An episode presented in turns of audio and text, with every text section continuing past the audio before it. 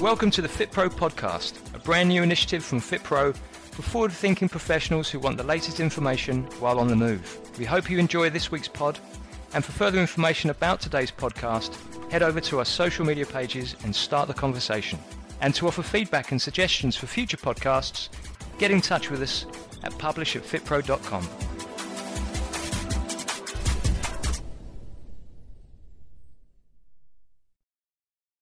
Welcome to the Fit Pro podcast. I am Jane Waller, and today I am with Sarah Russell, fellow fitness professional and author. Welcome, Sarah, and thank you for joining us today. Hi, Jane. Thank you for having me. It's, it's great to be here. You know, we've, and we've, I'm sure we're in for a very interesting conversation. We're talking to Sarah today about her journey and how this has motivated her to address challenges that she faced, a situation that other fitness professionals are increasingly likely to come across with their clients. So, Sarah, before we get started though, could you give our listeners a little bit more information about your fitness background and also what has happened to you and why you decided to do something about it? Sure. So, um, I guess I feel like I've could have kind of been in the fitness industry forever. Um, I'm a bit of a, I'm a bit of a dinosaur. Um, I did my first degree in sport and exercise science back in sort of the early 90s uh, followed up with a, a, master's in sport and exercise science, which I sort of specialized in cardiac rehab. So I've always had a sort of special interest in more clinical populations. Um, I've worked, you know, as a running coach, teaching Pilates, just the general kind of one-to-one work with clients for many, many years. Um, I was an athlete myself. I did triathlon, competed in sort of um, age group duathlon, and ran marathons. You know, regular at my running club, etc., etc. So you know, I was pretty fit, pretty competitive, um, and you know, my life is ex- was was exercise and still is.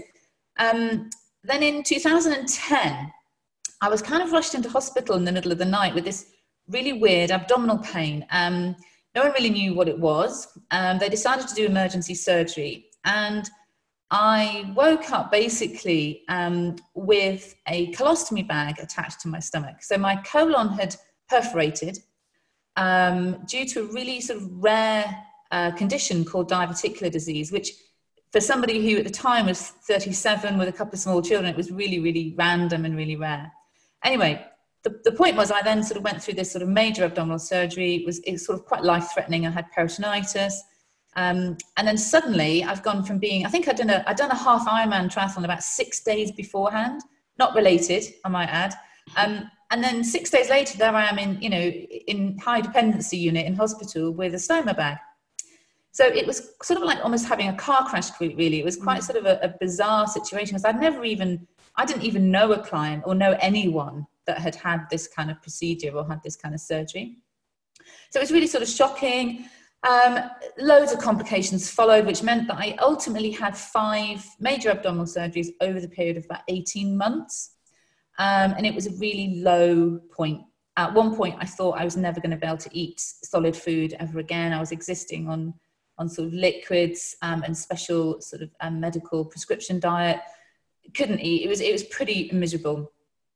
Um, and eventually, I got some sort of some good surgery, got back on my feet, and started to get back into my running and sort of got back into my career. And that was probably around sort of 2012 by the time that sort of started to happen. But it taught me a lot. And when I was going through all of that, um, because of my fitness background, I was expecting someone to come along with uh, some ideas and some exercises, and this is what you can do. This is what's safe. This is you know what what's appropriate for abdominal muscles, and nobody really knew.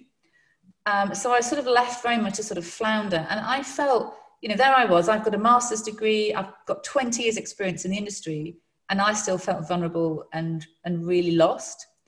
So it made me think, God, if I feel like that, how do other people who haven't got that wealth of experience feel? So I used the experience to sort of turn it around and to start to do research and to start to educate healthcare professionals and other fitness professionals and also patients around what they can do. And it's kind of gone from there, really. That is an amazing story. And I mean, you're a credit to the industry. You really are, because I know that you have gone on and done some fantastic thing and helped a lot of professionals. So thank you for that. I wish you hadn't had that journey, but you know they say things happen for a reason. Yeah. so it, that is amazing. Um, I know you referred to um, that. I mean, I can't even imagine you go in for surgery and you wake up and you have a colostomy bag. But um, I've also, when we've talked before, you've referred to a stoma bag. Um, now, colostomy bag is a, is a term I have heard a lot through the years. Stoma bag, not so much. So, are they the same thing, or are they two completely different things? It's it's pretty much the same thing. Um, the general kind of umbrella term is a colostomy or a colostomy bag, and that's generally how it's referred to in the media. Um, it's generally how it's referred to um, sort of in society. That's what people sort of understand. Um, in that, basically, what that means is part of your your your bowel, your intestine, is brought through the abdominal wall, um, and you basically stick a bag on it to collect the waste that comes out of it. So instead of going to the toilet, normally your waste just sort of drains out of a hole in your abdominal wall. And it sounds unbelievably weird, and, and it kind of is. But um, you know, credit to the person who ever thought of doing it because it's saved so many lives and improved quality of life for so many other people. Um, you know, it, it's an in- incredible procedure, um, and I, I, think we should not be as scared of it as, as a lot mm. of people are actually. Um, I find it quite curious now. It's quite an interesting process. Um, but back to your question. So the overall term is colostomy bag, and that's interchanged with having a colostomy or having a stoma. Now, a stoma, if you want the actual kind of medical kind of terminology, is an artificial opening on the body. So that would be the same if somebody had a tracheostomy in their on their throat um, and it's the same as just creating an, an, artificial opening on the abdominal wall for usually the bowel, sometimes the bladder to drain. Um, where there's been damage to the bowel or the bladder, or they've needed to be removed for some reason, often through cancer or colitis or Crohn's disease. Um, and so the artificial opening is now on your stomach instead, and that's where your waste drains out. So the bags are just called different things. So um, you know, to get into sort of a bit more technical terms, there are three types of bag. You have an ileostomy, a urostomy, and a colostomy. And they're all just slightly different. So the urostomy is for urine. So if someone has their bladder removed, for example, they would need to wear, um, have a urostomy bag. The ileostomy is where you have the bowel um, at the very end of the small bowel. And a colostomy is where the bowel is brought out through somewhere around the colon, so in the large intestine. And the two really aren't very aren't that much different, um, aside from the fact people with ileostomies are prone to dehydration because um, it's almost like having sort of a, a, having diarrhea really all the time. So that's kind of the waste, the type of waste that would come out of the bag. So anyway, it's kind of weird talking about you know poo all the time, but you know I, I talk to nurses all the time about it, and it's kind of just trips off my tongue now. So um, and I do think it's really important to kind of break yeah. down the stigma, and we need to talk about it more openly and not to be not to be scared of it because that's where a lot of people are fearful. Yeah, and I you know I was I was actually just about to say that there certainly was a stigma attached to it, but I think you know that that is um, certainly reducing. In fact very recently, um, you know, we saw on the the Circle, the the, the ITV show, um, there was a girl on there that um, had had a stoma bag, and there was a lot of conversation on the show about it, um, and it was actually quite enlightening. And you know, there was that that sort of information being shared publicly like that, making it realise it's you know it doesn't hold people back they you know they can do wonderful things and i know that you know you're going to talk about that um, has definitely, I think, reduced the stigma, which is fantastic. Yeah. You know, it's I think that's that's get so on with their lives. Yeah, it's so important for everyone in society.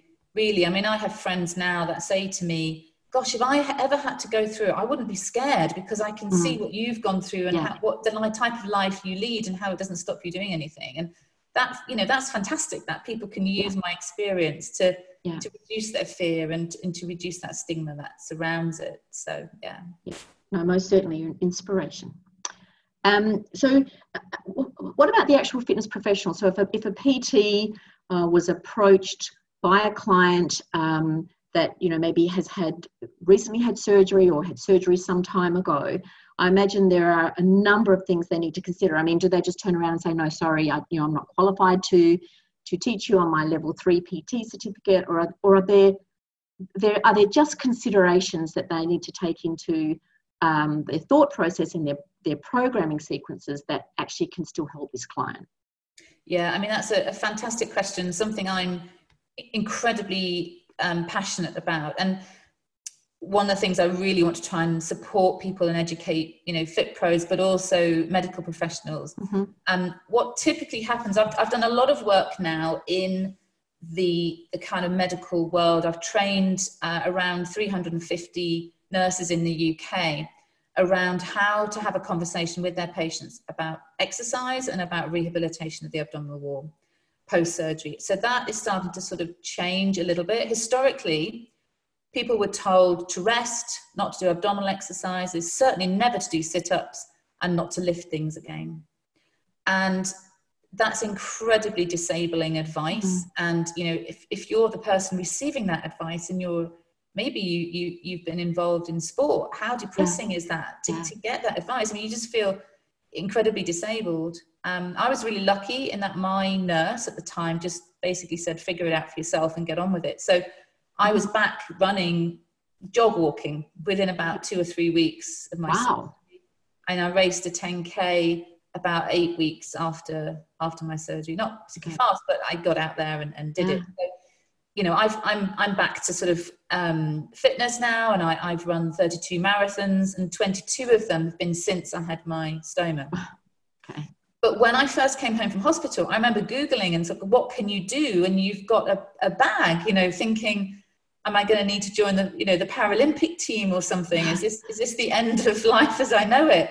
And uh, I found a guy called Rob Hill who had recently climbed Mount Everest, and he has a, a bag. So I thought, well, if you can climb Mount Everest, which is probably one of the hardest things in the world to yeah. do, you can pretty much do anything. I'm sure I can go for a run. so yeah.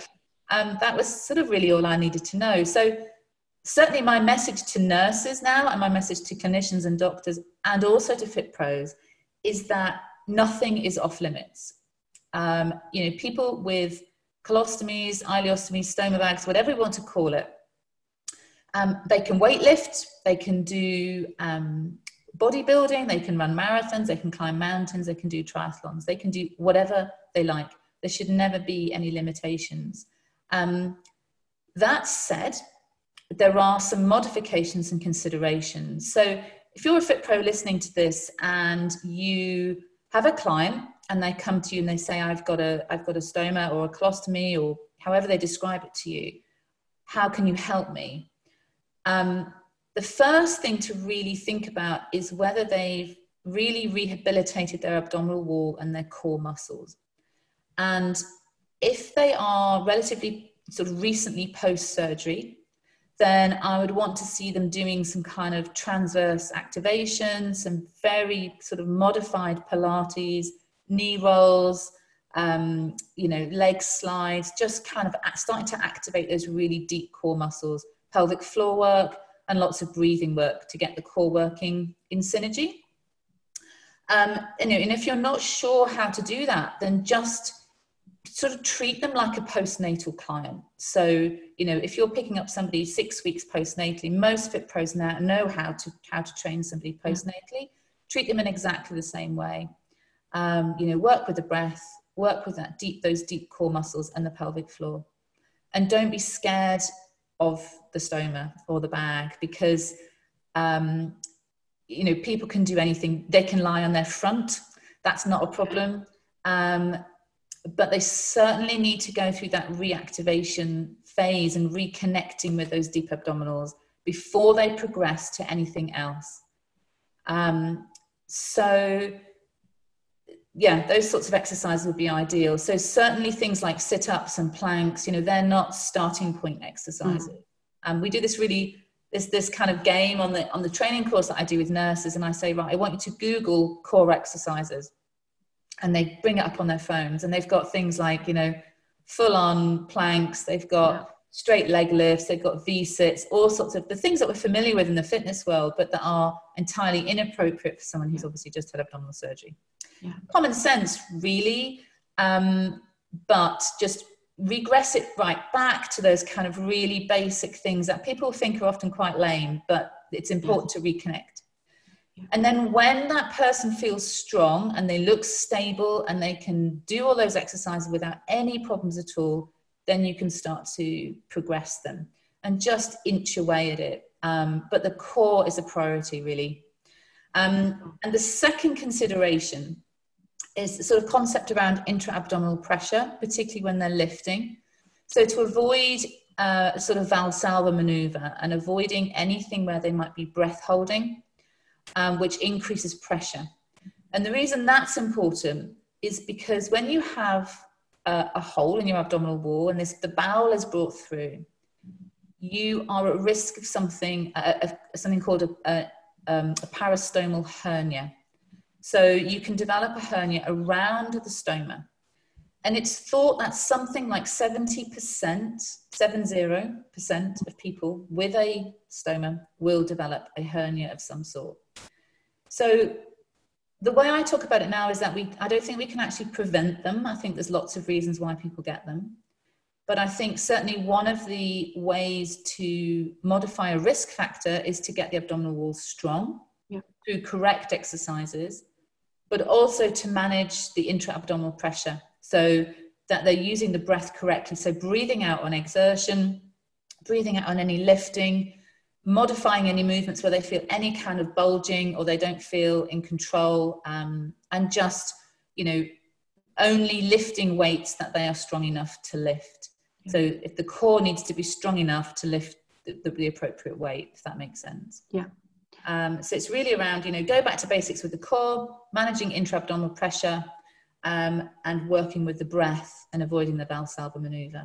And those are the sort of the key things really to think mm. about certainly at the beginning. But don't be certainly don't be scared of clients with with um, with colostomies and stoma bags yeah. because they need as much support and help as they can. So encourage them to be as active as possible. And you know, I often say to people, there's so many amazing benefits of being active and enjoying physical activity for our mental well-being. So many of the physical reasons, and really if you're limited because of your bag, then you're missing out on all of that. So, yeah. you know, particularly for the, the clients who may be a bit more inactive or struggling to get active, um, they certainly need lots and lots of help and support. Yeah, completely understand that. Great advice. Um, so, okay, so now we know that really there's nothing to hold you back but but are there some things i mean you've, you've mentioned that obviously going straight into a plank is probably not advisable but are, are there things that um, are limitations that would not be appropriate or that the PT would need to consider? Ultimately, no.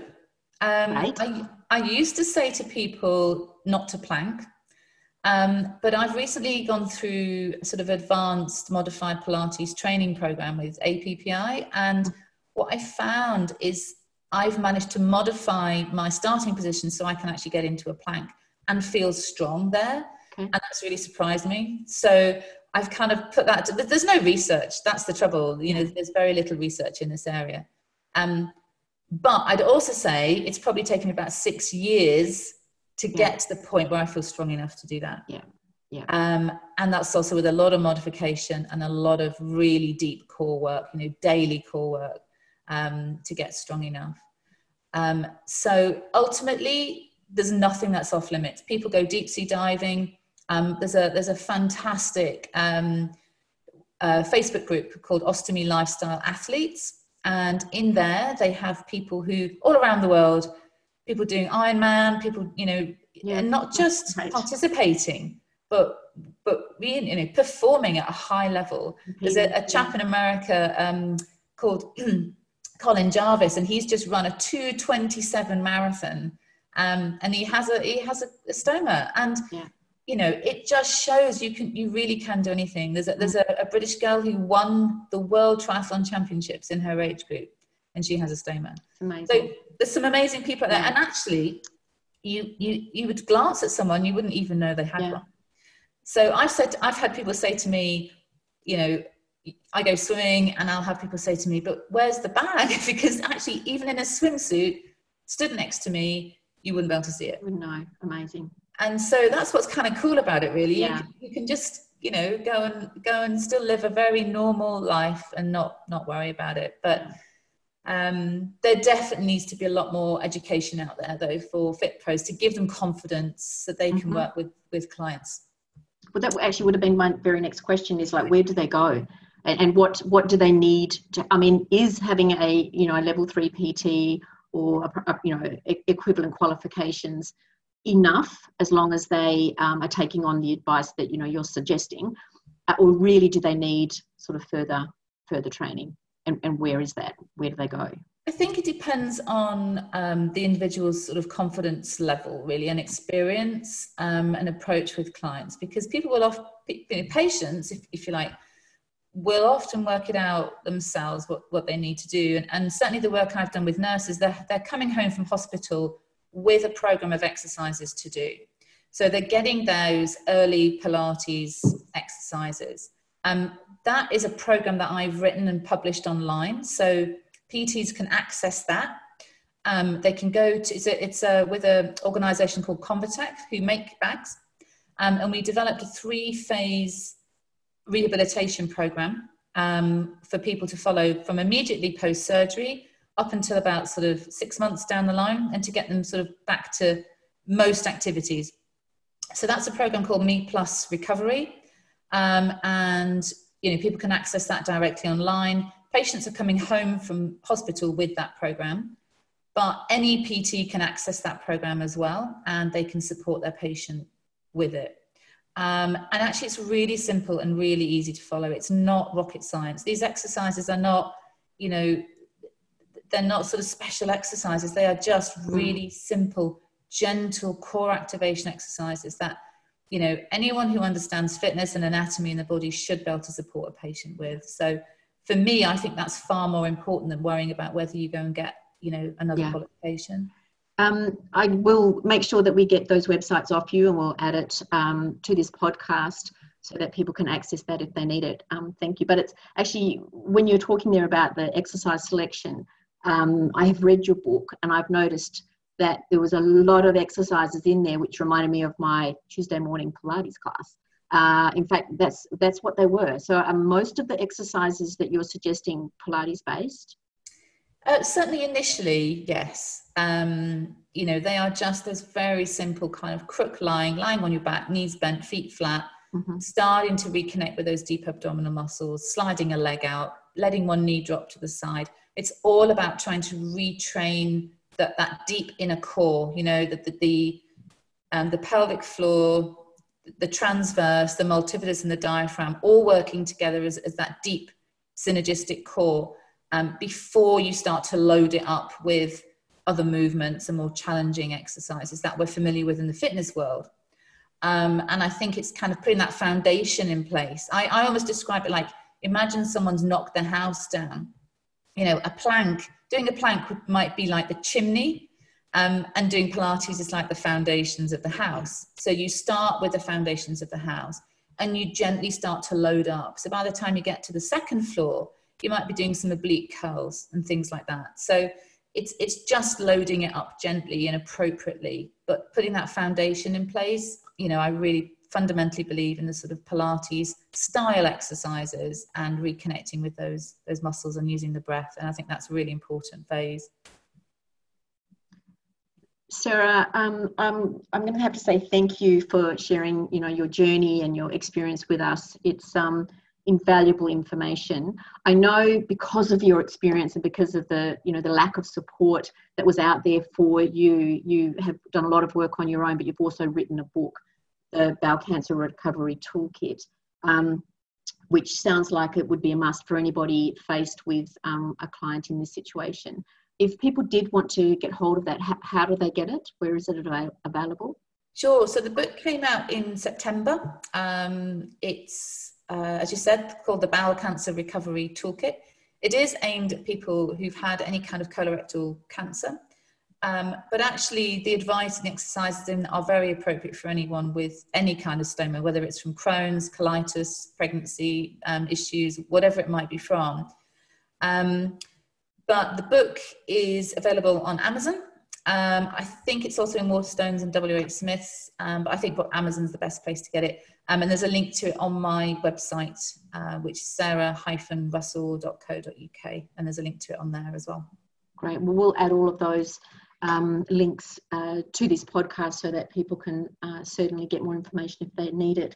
So, Sarah, thank you. It's been an absolute pleasure getting to know you a little more um, and uh, having you share your story. I'm sure that it's going to inspire and help many other Fit Pros. So, thank you so much. I hope so. Thanks for having me, Jane. I love chatting to you. Yeah, pleasure.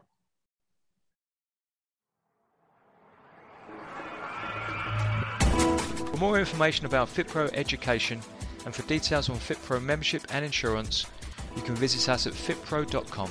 We hope you enjoyed today's podcast and see you next time.